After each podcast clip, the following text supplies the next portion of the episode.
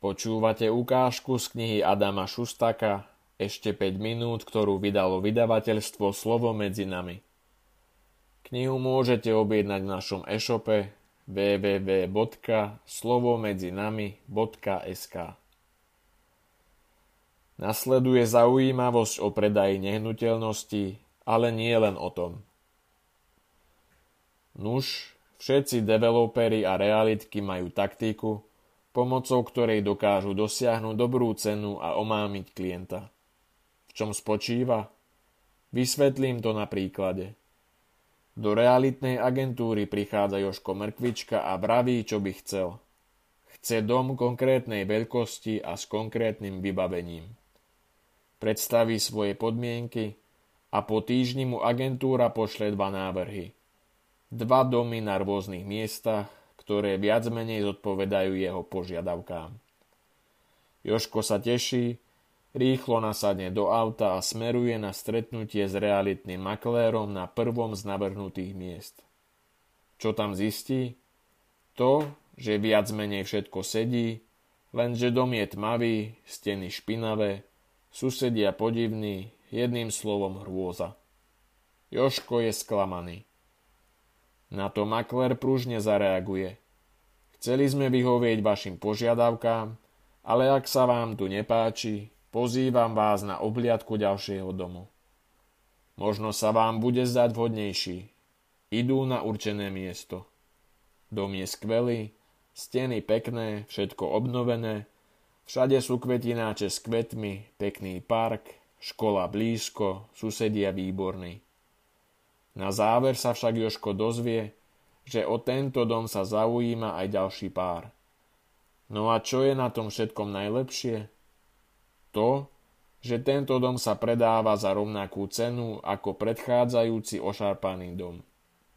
Joško ani chvíľu neváha, zatelefonuje manželke a vraví jej. Počuj, je tu skvelá príležitosť. Fantastický dom za výbornú cenu a tak dom kúpia. Čo však zistia neskôr?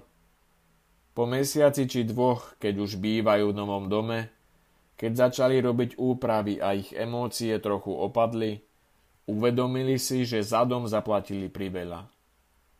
Nejde o to, že by nebol dobrý alebo mal nedostatky. Nie. V dome je všetko v poriadku. Lenže keď si prezerajú iné ponuky, Zistujú, že zaň zaplatili priveľa. Stál viac, než mal. Čo sa teda stalo? Existuje staré pravidlo, tzv. princíp kontrastu, ktorý spočíva v tom, že najskôr zákazníkovi ukáže horšiu situáciu, aby mu následne mohli ukázať lepšiu. V takomto poradí sa lepšia ponuka zdá lepšou, než je v skutočnosti. Samozrejme, že prvý dom nemal takú hodnotu, akú realitka uviedla. Agentúra však už vopred vedela, že Joško dom odmietne. Išlo teda len o to, aby mu potom mohli ukázať lepší dom za rovnakú cenu.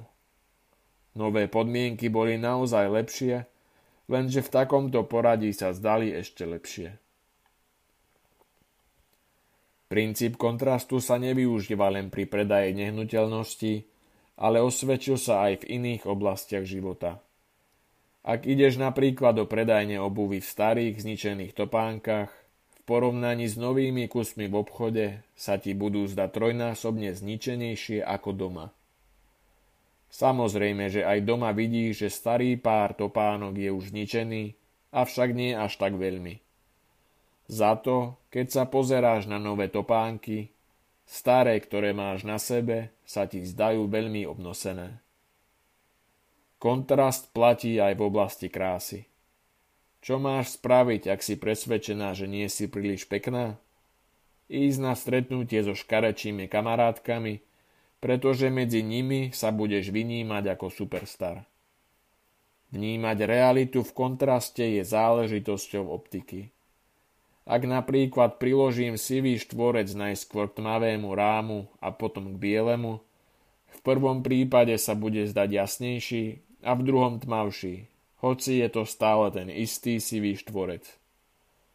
Kontrast je starý marketingový princíp. Tovar treba ukázať v porovnaní s niečím iným. Myslím si, že zvlášť v súčasnosti je to veľmi dôležité vedieť.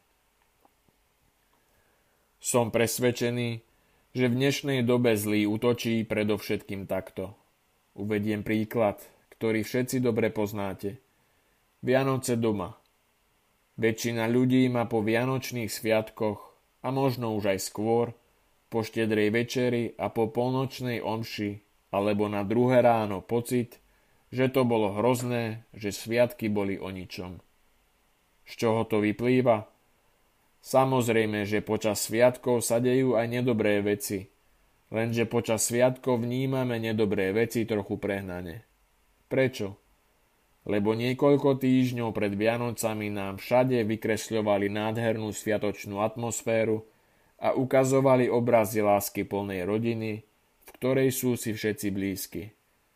Všetko, čím na nás útočila televízia a reklamy, ktoré ukázovali harmonickú rodinu zídenú okolo stola, vytváralo kontrast našou reálnou domácou situáciou, kde nie je všetko ideálne. Samozrejme, že netvrdím, že keby média nevytvárali takýto kontrast, Vianoce doma by boli ideálne. Nie. Určite by sa aj tak udialo veľa ťažkých situácií, Avšak v kontraste s ideálnymi obrazmi sa ťažké situácie zdajú ešte ťažšie. Nedaj sa chytiť do paste kontrastu. Jasné, že si netreba nahovárať, že to, čo je zlé, je dobré. O to mi vonkoncom nejde. Ide mi však o to, aby sme nepreháňali a nezveličovali tým, že budeme svoj život porovnávať so schémami, predstavami, mýtmi, ilúziami a snami, pretože nás to zničí. Nepadnime do pasce starému, stivému princípu kontrastu. Slová, ktoré pán Ježiš povedal pri súde Pilátovi, sú vetou na dnešný deň. Myslím si totiž, že dokonale vystihujú to, o čo mi ide. Ježiš Pilátovi povedal – Nemal by si nado mnou nejakú moc, keby ti to nebolo dané z hora. Ján 19.11 Pilát sa nechal oklamať princípom kontrastu. Bol presvedčený, že pred ním stojí zbytý, úbohý odsúdenec, nad ktorým má neobmedzenú moc. Ježiš však vraví, pozor, je to omyl, realita je celkom iná. Môžeš urobiť, čo chceš urobiť, a hľadieť na mňa z vrchu len preto, lebo som ti to dovolil. Myslím si, že je to veľmi dôležitá veta a to nie len v súvislosti s princípom kontrastu. Má hlboký súvis s celým duchovným životom. Svet sa ti totiž snaží nahovoriť, že Ježiš nemá nejakú moc. Keď sa ti zlo začne vnúcovať a bude ti nahovárať, že všetko je zbytočné a o ničom, odpovedz mu. Nemáš nado mnou nejakú moc. Ja verím, že Pán Ježiš je oveľa silnejší, hoci to necítim a navonok to vyzerá inak. Vykroč s takýmto zmýšľaním do ďalších dní a do všetkého, čo ťa čaká. Pamätaj na princíp kontrastu.